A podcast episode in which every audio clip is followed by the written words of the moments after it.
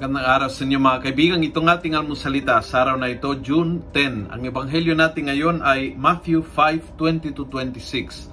Ako po si Father Luciano Feloni, Paris Priest ng Kristong Hari sa Diocese of Novaliches.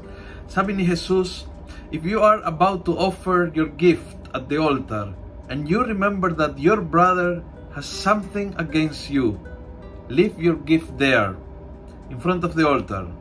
Go at once and make peace to your brother, and then come back and offer your gift to God.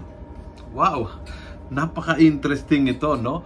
Ah, sinabi ng Panginoon na minsan sa pagdarasal, todo-todo, dire-diretso tayo, nakalimutan natin na mayroon tayong mga sama ng loob, may galit, ang ibang tao sa ating, tayo sa ibang tao, whatever way it is, whatever way it is, kahit siya ang galit sa akin, hindi ako galit sa kanya kahit siya ay may something against me, not me against him, sabi ng Panginoon, iwan mo muna yung prayer, unahin mo ang relasyon sa iyong kapatid.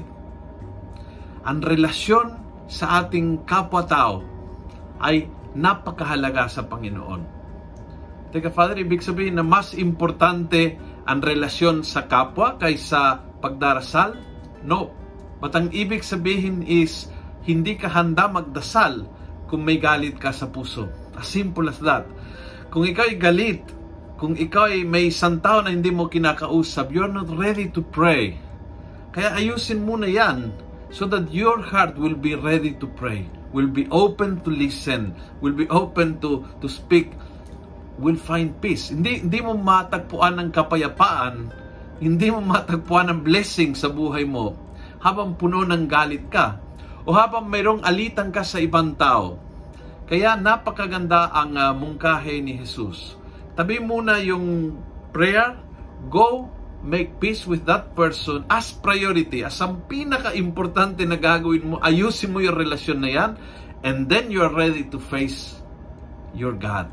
Handang-handa humarap sa Panginoon. Handang-handang tumanggap ng kanyang biyaya, kapayapaan at pagpapala kapag inayos mo yung alitan na yan. Nagustuhan mo ang video ito, pass it on. Punuin natin ng good news sa social media. Gawin natin viral. Araw-araw ang salita ng Diyos. God bless.